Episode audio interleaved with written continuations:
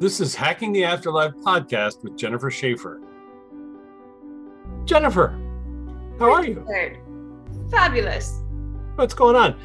Yesterday, somebody wrote to me and said, in Alabama, they're banning the word namaste because somehow it's like poisoning the minds of Alabamans.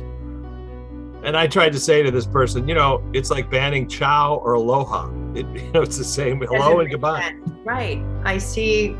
I see the spirit in you, which is in me. Like, it, it, what's wrong with that? Unless you're haters, maybe they should ban it in Alabama. Yeah, maybe I don't know, but you know, uh, it, it I, and also it means. I have some friends in Alabama. I love them.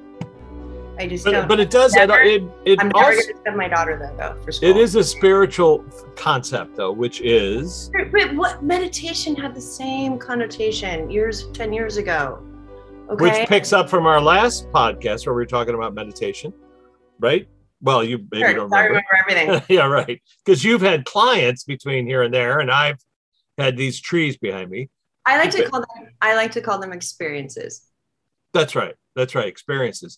And in my case, I mean, I talk about this often, you know, meditation, the word itself, bugaboo, med means uh, to measure in Latin. So since the time of the Romans, they were measuring thought, and it's not something that's impossible or hard to do.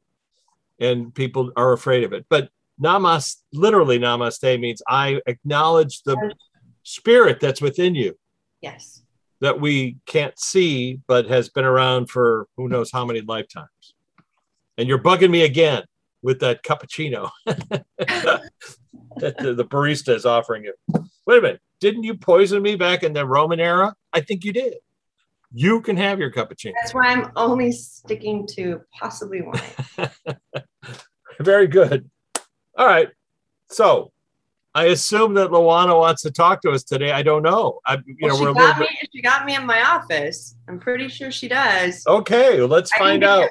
She says she's exhausted with us. like she's exhausted with everything that we're connected to right now because there's so much going on. Okay, well, that's a good question, Lou.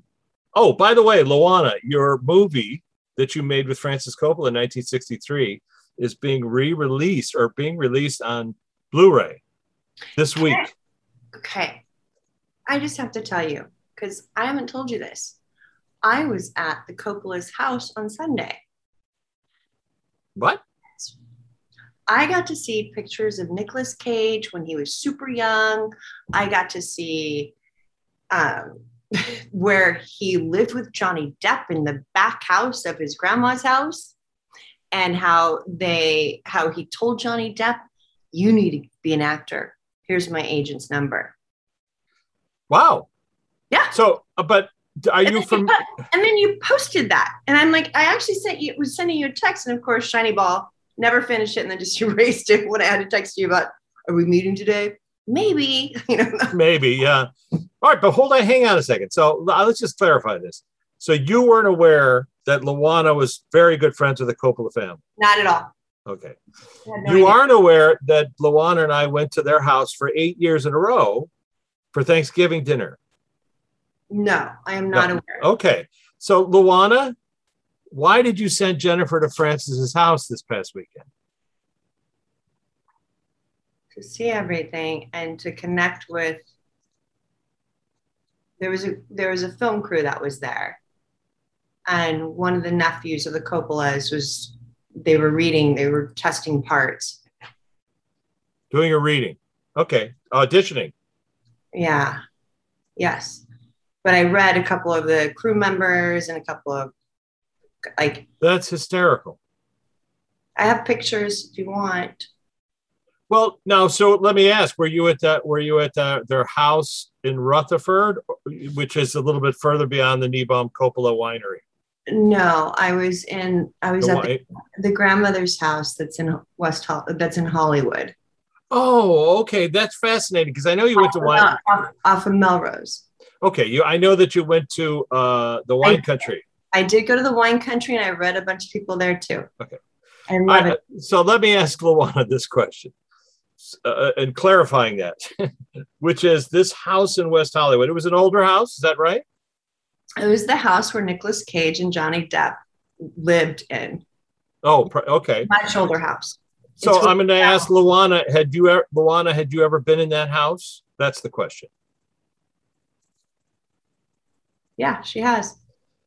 And was it at a party uh, with Nicholas's father? It was a get together. I think they were doing the same thing, reading material. I'm not sure. All right, so it could have been some point in her career.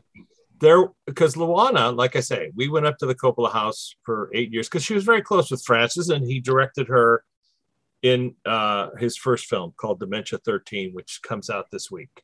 And also the one that the outsiders, right? Did he do something with the No, Outsiders? no. Well, Francis directed The Outsiders. So, and we've had conversations. about Weird. that. That is weird too. Well, not weird. Normal in our world. Somebody, somebody in the same week that you posted it, but I didn't tell anybody. I don't, you know, they're not going to care if I told, you know, because I'm I'm being discreet about who I read, but other than the film crew, which could be anybody. But um, it was I went there on Sunday, and then that person, you know, with the outsiders, and you posted something about Francis Ford Coppola, and the people that I was with were, you know, August had a big play in their life. Um, it just it was just fascinating to me. No, it is. It is. It is fascinating. And Because I've never discussed that with you. no, we never have. They've But been it- over there forever. Well, Yeah. so Lou, do you want to show Jennifer? I mean, I might as well just tell her.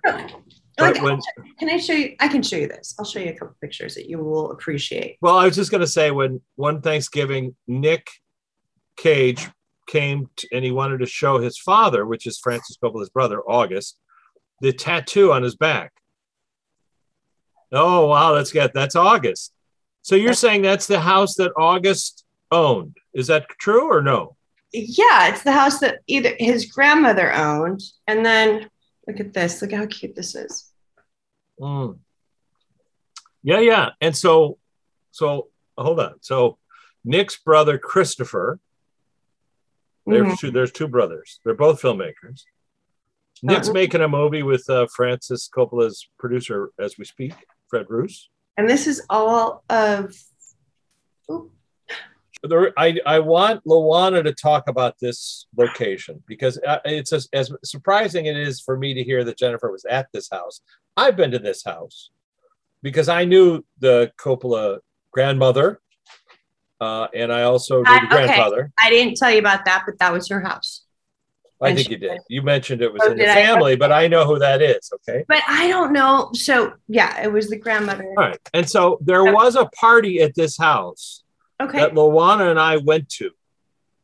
And I want Luana to put it in your mind if she wants to, because some funny things happened that night. At the bathroom.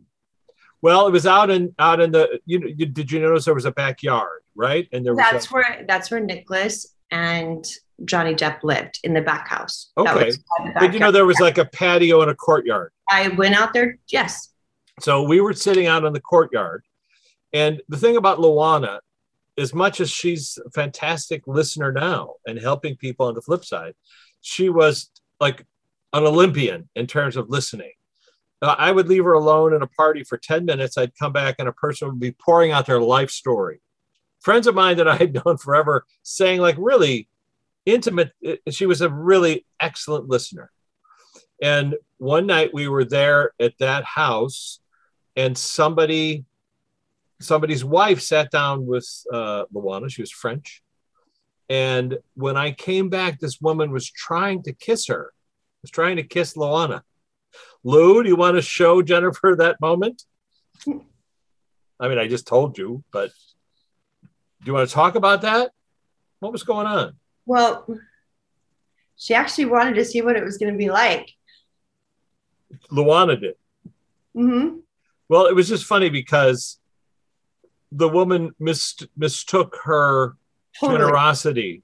Totally. I totally get that. That's what she's saying. She goes, but I didn't stop it. But Well- then I did. But what was funny was the awkwardness of it because Luana was not She ready. said- she said, Do you think the awkwardness might have come from you? Well, no, I was I was walking back with drinks, you know. there, I'll get you some drinks. And I come back, and this woman's literally like wrestling with Lou, trying to get that lip lock on there. Oh my goodness. Oh my And goodness. She, has- anyway. she said true story. And it was right on the stairs that I was in. Like right the stairs is it right before you go out to the patio. So the the husband Oh, in of the that, corner, she said, not not on the stairs. so the husband of that woman plays into the story, and that's why I'm asking. Do you want to talk about? By the way, was it one of the Coppolas? Yeah, Yes. she showed that to me. I wasn't going to say it because I got confused. I'm like, yes, you're at the Coppola family. Yes. All right. And so now I'm going to tell you the story. Uh, it, August Coppola, the father of Nick Cage and Christopher Coppola, really smart, very handsome, really dashing guy. One of the first spirits I described to somebody that I know, which I won't mention her name, but I've known her for the last since Jack was like seven and Jack's 18 now, so we can do the math. I saw a spirit and it was actually him correlated to somebody else. That is how the whole reason why I was even there on Saturday was because of, Oh, I see. It would happen to be, and I'm trying to think of the mom's name. it's not someone you know. It's not even Oh, oh, oh, mom of somebody else. Okay. Yeah, we'll, we'll talk about it later. But she, there's so much to this that you and I can talk about. But what I'm saying is that this started playing out 12 years ago, back in 2009. That's when I first met August in spirit. Oh, well, that's unusual. Yes, it Are is. we? And, and so you're say, you're saying that you and I have had this weird connection before we met. Mhm. okay, very good. All right, I like that. I Then- like that. I but I must tell you, I forward. There was so much that happened in between, and blah blah blah blah blah. And this person, I get it. that I get what you're saying. to that he showed himself to, and he was so always wearing a white shirt, very crisp, je- you know, jeans. He was always just, you know, there were, I had no idea that it was a Coppola. Had no idea, Wow. but I described this Interesting. personality, explained how artistic he was and how he wants to help it. Like it was just the craziest experience because at that time, back in 2009, 2009, 2009, who says that? 2009. I didn't understand what I was seeing or hearing or or what like I don't I didn't have that confidence that I do now. Yeah. And it's not no. confidence, it's about getting out of the way so they can come through. I'm not there's no hierarchy. I just I'm not I don't have any fear about it. But when somebody back then I was like this is really weird, but No, and it's uh, I you know I must I must say it's it's blowing my mind. all these things that it took for me to get to this place and you know me now i'm i met a lot of different actors and act- whatever Yeah. and Well, well, Luana. Let's ask Luana. Let's ask Luana because she's the one who's the conduit here. She's the connection. She knew August.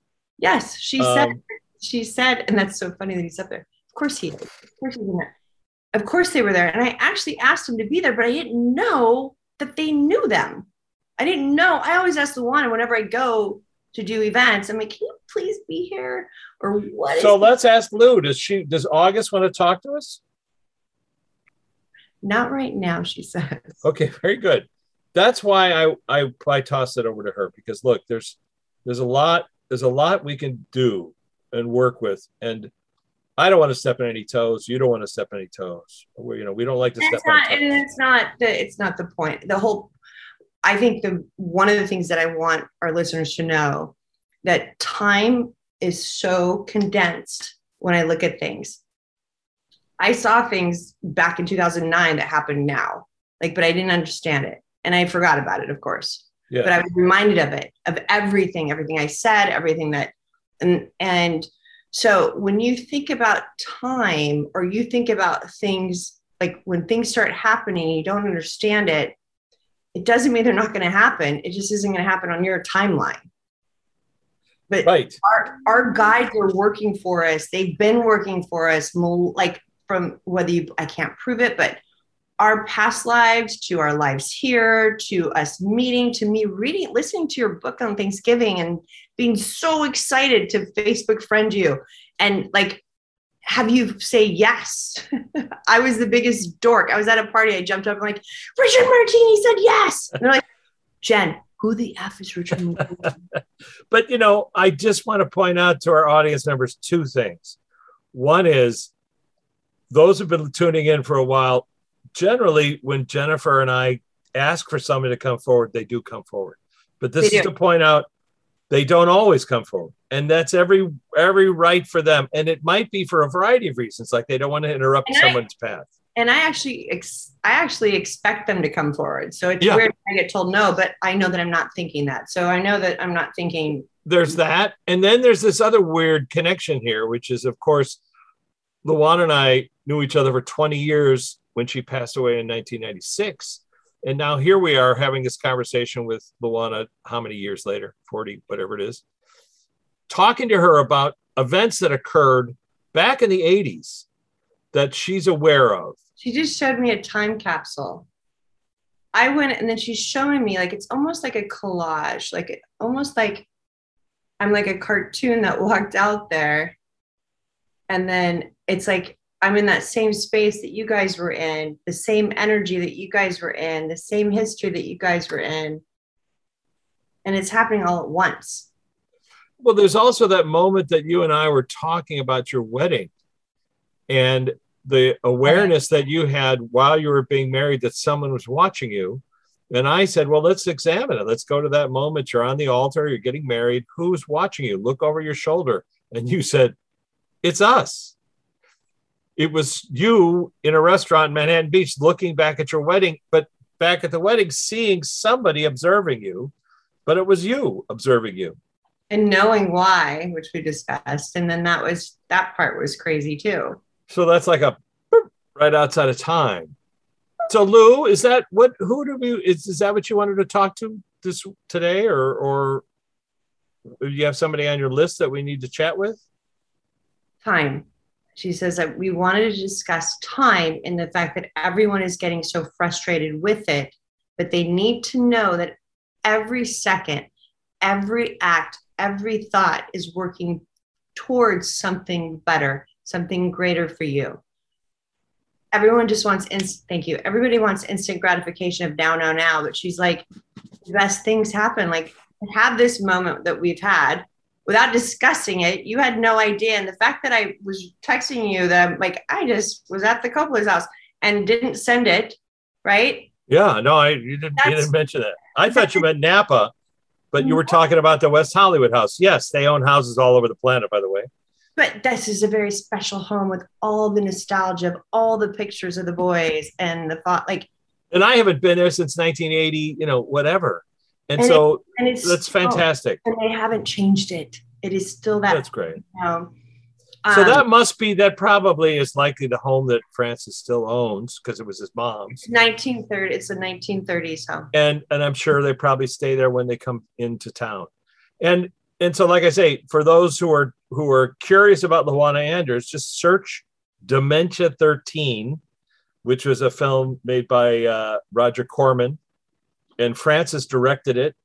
And he was the sound man on a movie called The Young Racers. And while he was filming that with Luana, he said, Why don't said to Roger, why don't we make this movie in Ireland? And so on the way back from the trip, he and Eleanor Coppola, who was the costumer, and other people, friends of theirs, all stopped in Ireland to make this film. And Luana is one of the actors in it, but you know, in my mind, she stars in it. Of course, other other people were in it and starred in it, and she, you know, stuff happens to her early on. But let's suffice to say that uh, I've had some unusual experiences with this film because in the 1990s, Lou and I went to Santa Fe for a reunion of Easy Rider uh, people, as well as there was a festival, Santa Fe Festival, and they were honoring Zoetrope. And so it was hard for us to get in because we didn't hadn't made reservations and stuff. And so at the last minute, we were at the front door of the theater saying, "Can we please get in?" And somebody went, "Oh, oh my gosh, there's Fred Roos, a friend of Luana's," and he went, "Yeah, just come in with me." So the only seats left in the house were the front row. So we went down to the front row and sat down. Just so grateful to be inside the theater because we weren't not invited. You see, and now the and the curtain goes down, the curtain goes up, and now the screen and it's Luana from Dementia 13 That's crazy. literally in my face. You know, it was just a funny connection. And now here we are. talking to her, literally, on the flip side, and her film is coming out. So, any thoughts about that? About your film coming out? About Francis? And he does the DVD and the. It's so crazy. It is It's crazy. Crazy to me. So how did how I, my my question, Lou, is how did Francis come upon this idea of re- remastering it? Because I know they had lost the copyright at some point, but somehow they were able to get it back. I want it back again, and she showed me Nicolas Cage. So I don't know. Uh, Nick was involved with it, or with uh, involved with yeah. acquiring it, maybe. Uh, Nick is doing a movie right now with Fred Roos, the guy who produces all of Fran and Luana's good friend. Uh, and so I got an email from Fred. They're in Montana or something. And he's and Nick is doing his first western, so he's pretty excited. Oh, I was going to tell you the story By before. way, that's weird because I'm supposed to. I was supposed to go to see. I was supposed to go to Montana to see my girlfriend Cindy Kaza, who does the whole Zer file. She's a great medium, one of my dearest friends. I love her, love her. I was supposed to go there, but I'm going to Portugal now, and I can't go. But um, Oh. she's in Montana filming as well. Oh, It's I wonder so maybe she's working on the film. She's not working on the film. She's doing something else, dealing Something with else. like a hum- But I was going to Like tell this. I was going to tell this story, which is I was in the kitchen at the Coppola House in Napa Valley when Okay. I was having lunch with August. We were sitting at the you know the big dining room table having a cappuccino or something, just chatting away, and Nick came into the room and said, "Dad, I got a tattoo." Seventeen-year-old son, and I'm thinking to myself, "Really? You're coming in to tell your dad I got a tattoo? Who would ever hear that conversation?" And I thought he was going to, you know, roll up a sleeve, you know, and flex, you know, Betty Lou. He lifted up his shirt and his entire back was a dragon. Painted dragon. his whole back. And and his father's reaction was just so cool and so I mean, he was such a, an interesting cat. He kind of like, you know, pulled his chin a little bit and he said, Is that going to hurt your career? And of course, no one's ever seen his back in a movie. So I guess not. no one, no one. anyway, I just happened to be there at that little moment in time. And and here we are talking to August or talking about August and talking about his hilarious son. Hilarious son. Nick's a, a really a talented guy and Yeah. and really off the wall and funny. And you know, bless his They heart. have they have a great family. It's very. When I was at that house, there was a. I had no idea again. Yeah. And You just, held up a picture briefly of the four boys. they wouldn't and- mind. They wouldn't And mind. Giancarlo is also in that photograph. Did I show you? Did I do yeah this? you did and Okay. and so of course Gio was their son that they lost you know he was in a Okay. boating accident I was just informed of that. That that. So I picked up on that when I was there. I knew nothing about that. did you talk to Gio Um. or do you want you don't you don't want to say you don't have to I I don't want to say. okay that's fine lou do you have any uh Sorry, still taking a picture of it. do you have anybody on your clipboard that we need to chat with Um. She showed me you. Okay. me Uh huh. what do you want to say about me or you No, want to talk about it's about the girl. Hold on. She absolutely did want to kiss her. that's fine. And she says all of this has been meticulously organized. So the fact that all like the fact that this has been going on, I mean, think of all the different people we know, right? And that you know on the flip side, and people that are here, they're the fact that I was there is still crazy town to me. And I do this work for a living, but I'm never, you know, I'm I'm not like I'm how do I explain this? I'm not in there's no hierarchy with mediums. I know that I have, I'm in LA. I have a lot of clients that are very well known. It wasn't like, you know, wow, I'm at the, it was a more very interesting. The wow came when I saw you posting something about Coppola's and then somebody else posting something about Coppola's and then something like, what? Wait a second. I had no idea. I, I you know and it's mind-boggling to me of course No idea. No idea. Jennifer and I have known each other six years. You think we know everything about each other, but um, you know. And the thing about Lou is that, she, it, and the way that we reconnected with Francis. So, Luana had was close friends with him and Eleanor, and then they all separated because Luana went off and became a Buddhist, and in the uh, and the SGI group, and a lot of people were you know Nam Myoho Renge Kyo. They would like this when they came around. I'm just saying, a lot of our friends sort of disappeared. They just, they just didn't understand it. They didn't understand it. However, We now all embrace it. By the uh-huh, way, exactly. But but now in 1979, this is after I had met Luana.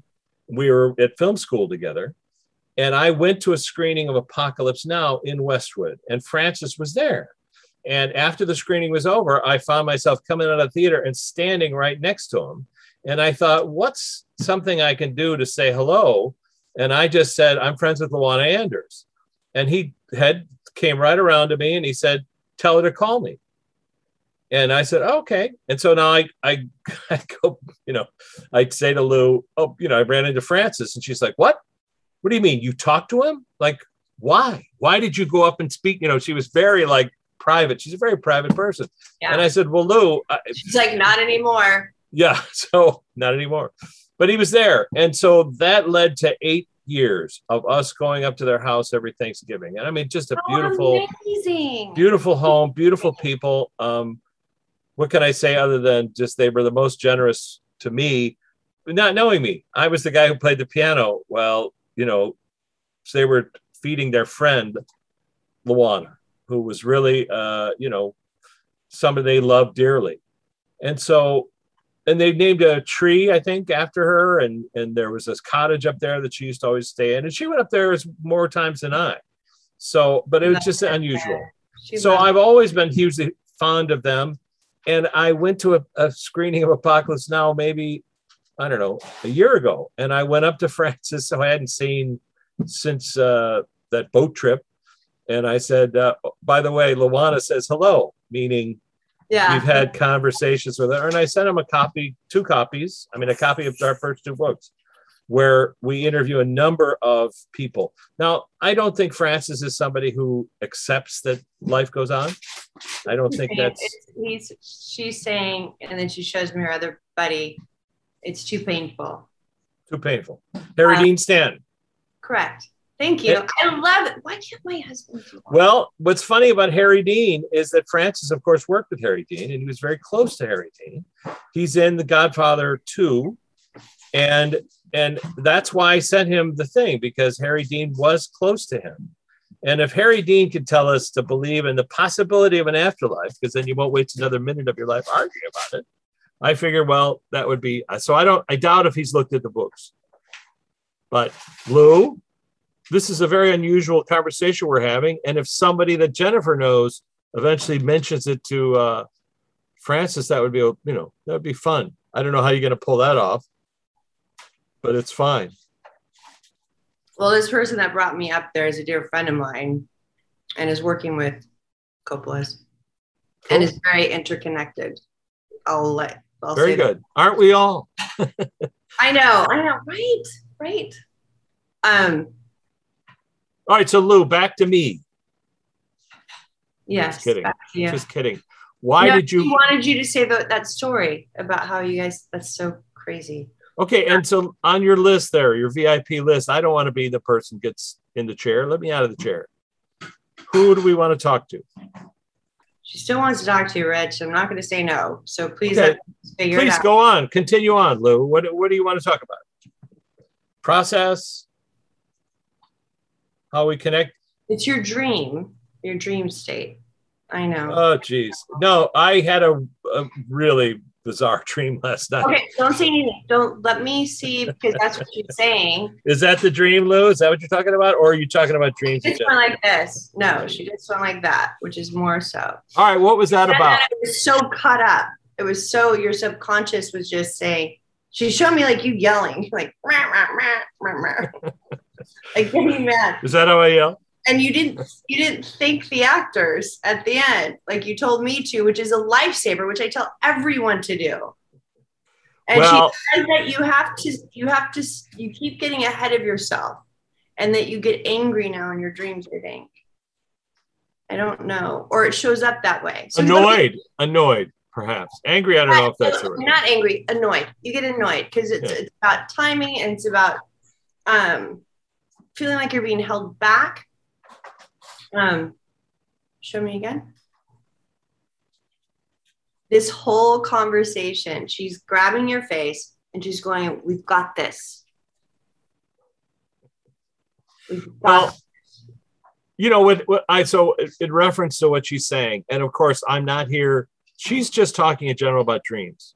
I mean, really, and this is for everybody. It's not just for me.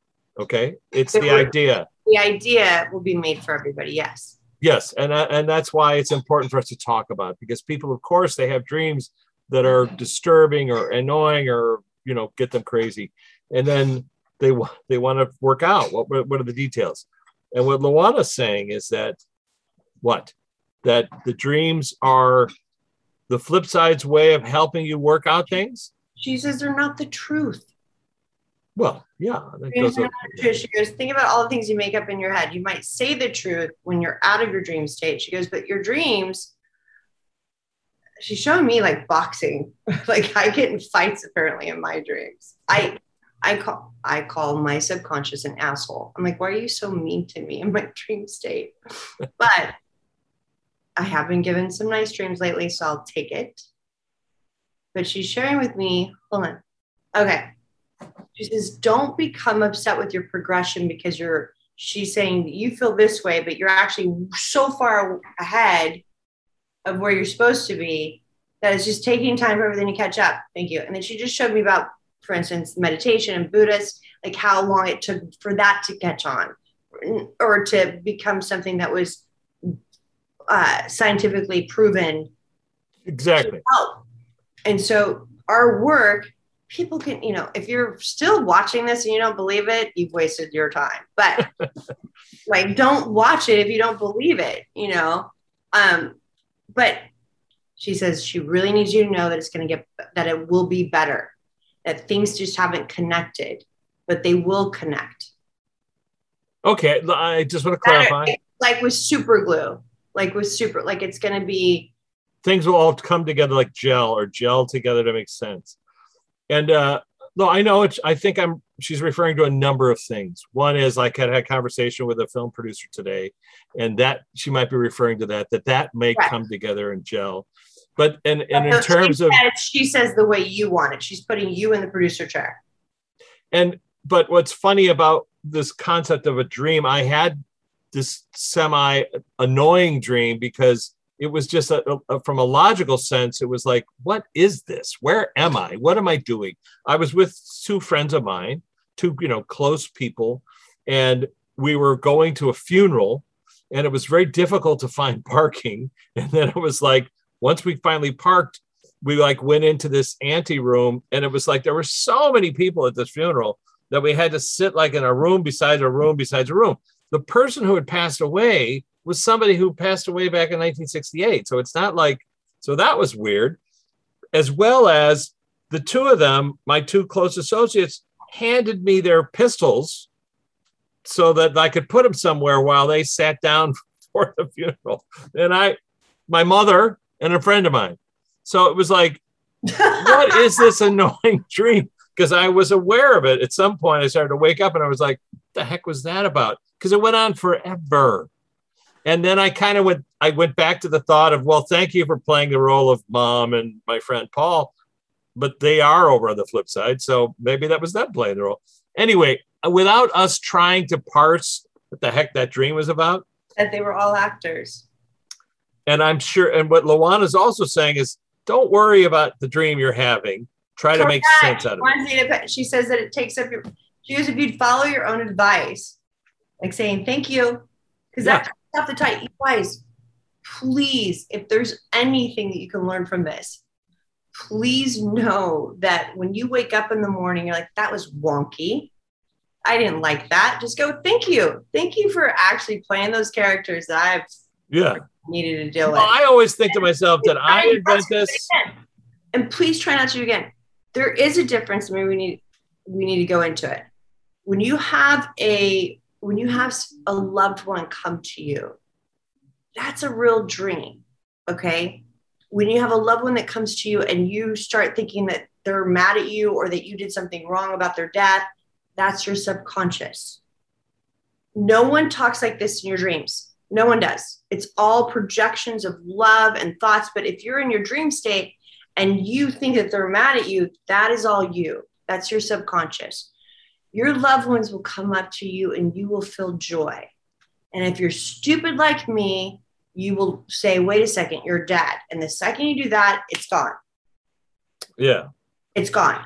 And when, and I even, I'm like, no, no, no. Like, I remember telling my dad, because I could feel his hair, I could smell him, I could hear him, like, hold on to him. And then I realized, like, wait, this is a, this is a, that's when it went wonky. And my subconscious was just, I'm like, wait a second, you're gone. And then I just, I've never cried so loud before in my life to the point where my son came running upstairs. My husband was like, What's wrong? What's wrong? You know, and I was just like, I couldn't even speak for like 10 minutes because I couldn't even catch my breath. And like, it wasn't a bad dream. I got to see my dad, but then I realized he was gone. And that love, I wouldn't trade that for anything. Was that a good dream or a bad dream? I don't know. I, the process that we have in our dreams, I'm trying to relate to people because I think our dimensions are so close. They're so super close that we can't tell. We can't tell. And oh, let's ask Luana about that. Is that is that a progression of events? In other words, sorry, she just showed me. Like, I'm like, are we close? She just went right in front of me. She's like, uh, yeah, we're right here. But for those who aren't a medium, whose filters aren't adjusted, everyone's yeah. a medium. They just don't know it. But I'm just saying now, for example, uh, the filmmaker Paul Schrader the card counter movie's just coming out he wrote taxi driver he wrote about a dream he had the other night where harold pinter the playwright came to him and he, he said to uh, paul i want to help you with your next screenplay and paul said well you're dead and the guy and harold pinter said yeah i know but like what's the problem because i want to help you and then at some point in the dream paul went to somebody else and said hey, Harold Pinter wants to help me with my screenplay. And that person said, well, he's dead. And I said, I know. I try I tried to argue with him. But my question to you, Lou, not about Paul Schrader's dream, but is it that people are the veil is thinning to such a point where people are now allowing themselves to talk about these things they never talked about before? Wow. So what I just heard, she goes, there is no veil. And so I went to what, well, wasn't, was there a veil before? And she goes, only, it's only been by a human construct to protect your soul. Like, so whatever your beliefs are, or protect your brain, let's say. There's never, if there is one, there's never been a, I'm sorry, I have to laugh. Um, there never has been a veil ever, she says. I have never heard that before. Either I. So, Lou, you're saying, and, and we've talked about this, Dr. Greyson in his book after he talks about filters that people have. And when they have a near death experience, they bypass the filters to see what's really going on. And what we're talking to, about to you is about what's really going on. Go okay, ahead. what she showed me. So when you were discussing that, like when you get rid of the filter, she just started showing me people running and a huge tsunami coming in. and I need to understand what why she's showing me that. Um, it's a huge tsunami of energy. So once you, once it's like a whole thing of energy that comes in, and you just need to take a deep breath. That's why meditation is so important. So you know. So is it a tsunami of information or energy? It's information for me because I can. She's laughing. Well, because I can control the energy, and she goes, "No," but. oh, that's no, or as opposed to yes. She goes, no. no. She goes, no. She used her finger, no. But she said that it's information for me, but for other people that don't know, they're picking up energies from everywhere. Okay. And it's not bad. It's nothing bad. Nothing that she's saying that, okay, thank you. There's no bad energies that can come hang out with you. They can't get into your energy field. It doesn't work. There has to be a lock. There has to be a lock with energy of. All right. Is, Let's just talk about that for a second. So if so, let's say people who do have that experience of having negative energies showing up, are you saying that that's because they're open to that? What? saying that it's in their mind. It's in their mind. It's not actual. They're not negative energies. They're just people. It's a human. It's a human construct. Okay, and it's is it fear based? It's like they feel an energy of somebody, and then they create it. all of it. There's some people that are there's some people that are wonky that are around you. You get the chills if there's something bad going on. You also get the chills if you have your loved ones around you. There's warnings, but there's you know, there's also things that happen for the greater good. That things that happen for the greater good. we're not- Moana, let's just talk about that for a second, which is you're referring to it's like a play. We're in a play or all part of this play, and things that seem to be someone bad gets- on someone gets shot. somebody, things that happen on stage that appear to be bad might be for the greater good. Is that correct? Correct. She just showed me. Um, oh, I'll think of it. What's the famous play that has made a gazillion dollars that we all love? Um, that I sent my son to. Hamilton. Thank you. And Hamilton, greater good. Hamilton died for the greater good, is what you're saying. Showed me being shot. Like things started changing. Things like there was all these things that happened. There's just things that happen for the greater good. It's not.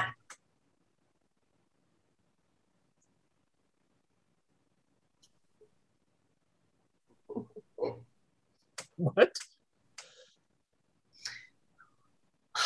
I always check. I'm all, so does everything happen for a reason? And she said yes. I'm like, fuck you. No.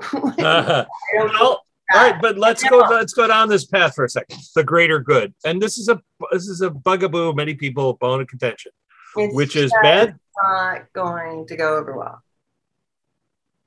What? Say again. I said it's not going to go over well with people. Well, that's okay. It's okay if we allow that. There's a construct involved. The play. Who's the playwright, Lou? She's like you. All okay, very good. We are the playwright. That's what I thought the answer was. We create the play, we create the scenario, the actors that we cast and put in roles perform on stage, correct? On stage and off stage in our dream state. Yes. In our dream state. So people who leave the stage early, the curtain falls down, they go home. And they try to communicate with us, and some of us are able to hear them. Correct. So, Like, I'm able- so when trying to give people the answer to why do bad things happen to people, why would they choose a role that was so difficult? because they're tr- okay. Hold on. Because they don't want to come back. And so No, they- no, but I'm saying I understand there are people here who don't want to come back, and I always say, well, don't raise your hand. Next time they're looking for volunteers, keep No, your hand down. the people that want the most, like the people that that and she's referencing herself, that pick so many things to go on in this lifetime. She says want to feel everything, but also are wanting everything to happen all at once. So it doesn't necessarily it, so it happens for a reason because they charted it, but they did it so that way they can excel faster. So that it can excel faster. And people do ask, what's the point? Without of- a hierarchy, without a hierarchy. I understand, but but the, show, okay, interesting. She showed Sure. me a passport, getting it stamped. She said forgiveness. She said gratitude. She said love. She said love has a lot.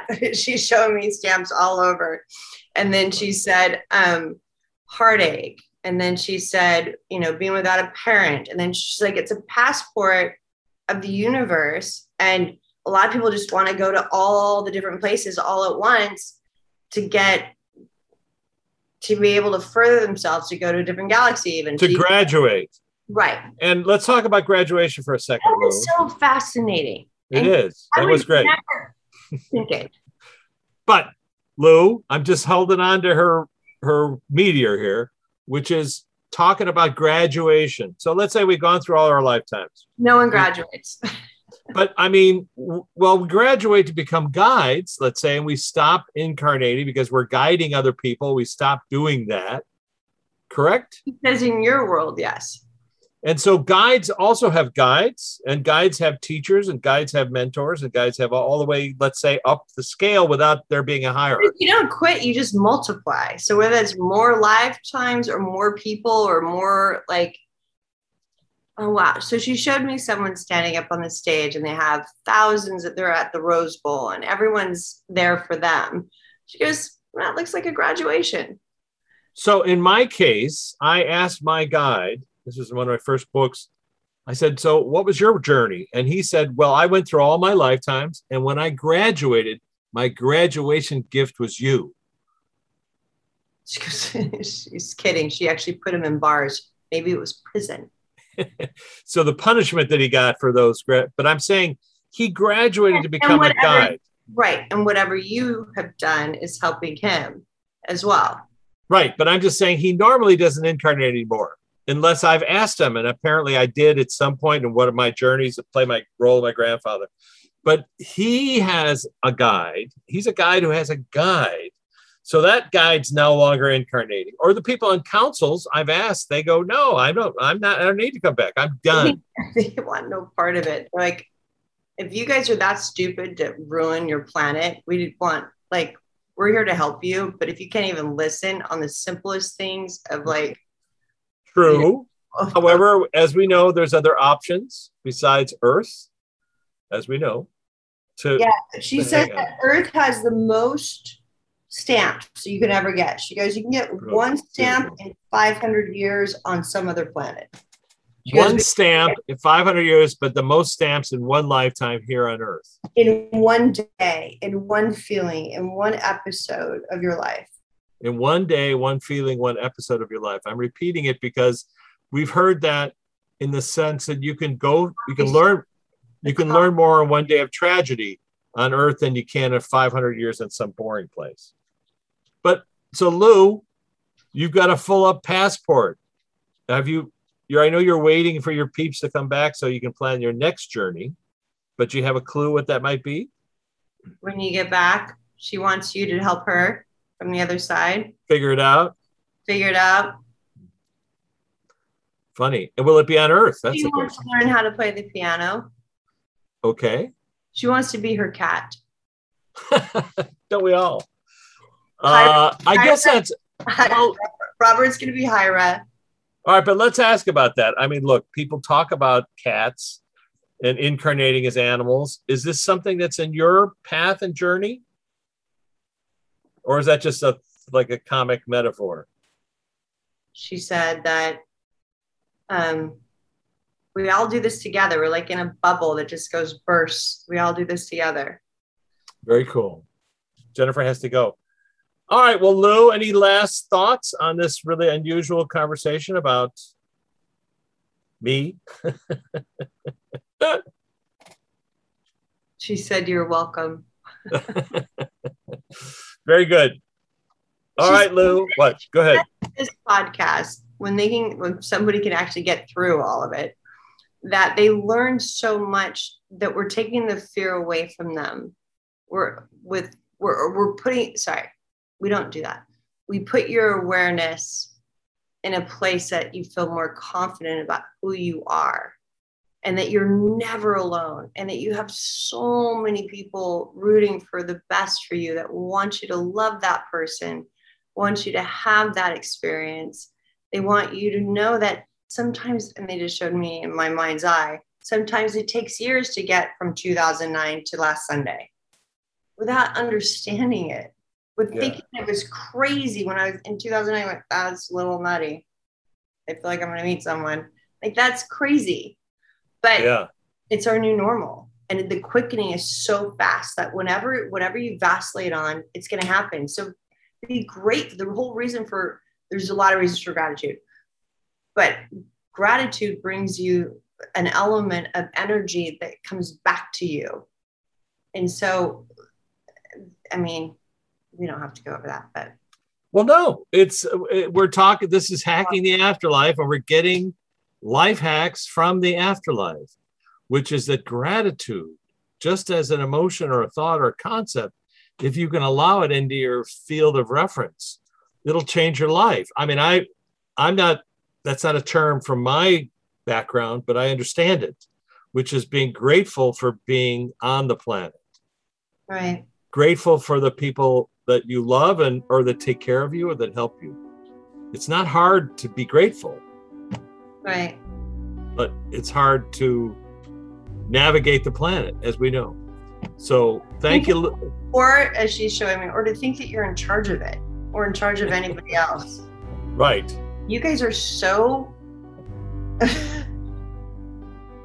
she goes you guys are so narcissistic you actually think you have control over things you don't Get over yourselves. Get on with it. Get over yourselves and get on with it. And stop thinking that you're in charge of anyone else. Help your, you know, love thy neighbor as thyself, or whatever that means, or help others. But don't think you have control over their outcomes. Don't think you have control over your kids' outcomes. Help them. But stop, like, stop obsessing over what you did wrong. It's wasted guilt. and what you can't control. You you can't control how other people behave, but you can control how you react to them. Yes. I love that concept. Thank you, Lou. I appreciate it. Thank you, Jennifer, for your gifts. And we will catch Love you. you. Love you. We'll catch you next week on the flip side. This has been Hacking the Afterlife podcast with Jennifer Shaffer. For more information, jennifershaffer.com, martinizone.com, or richmartini.com. Hacking the Afterlife documentary is available on Gaia.com via Amazon Prime.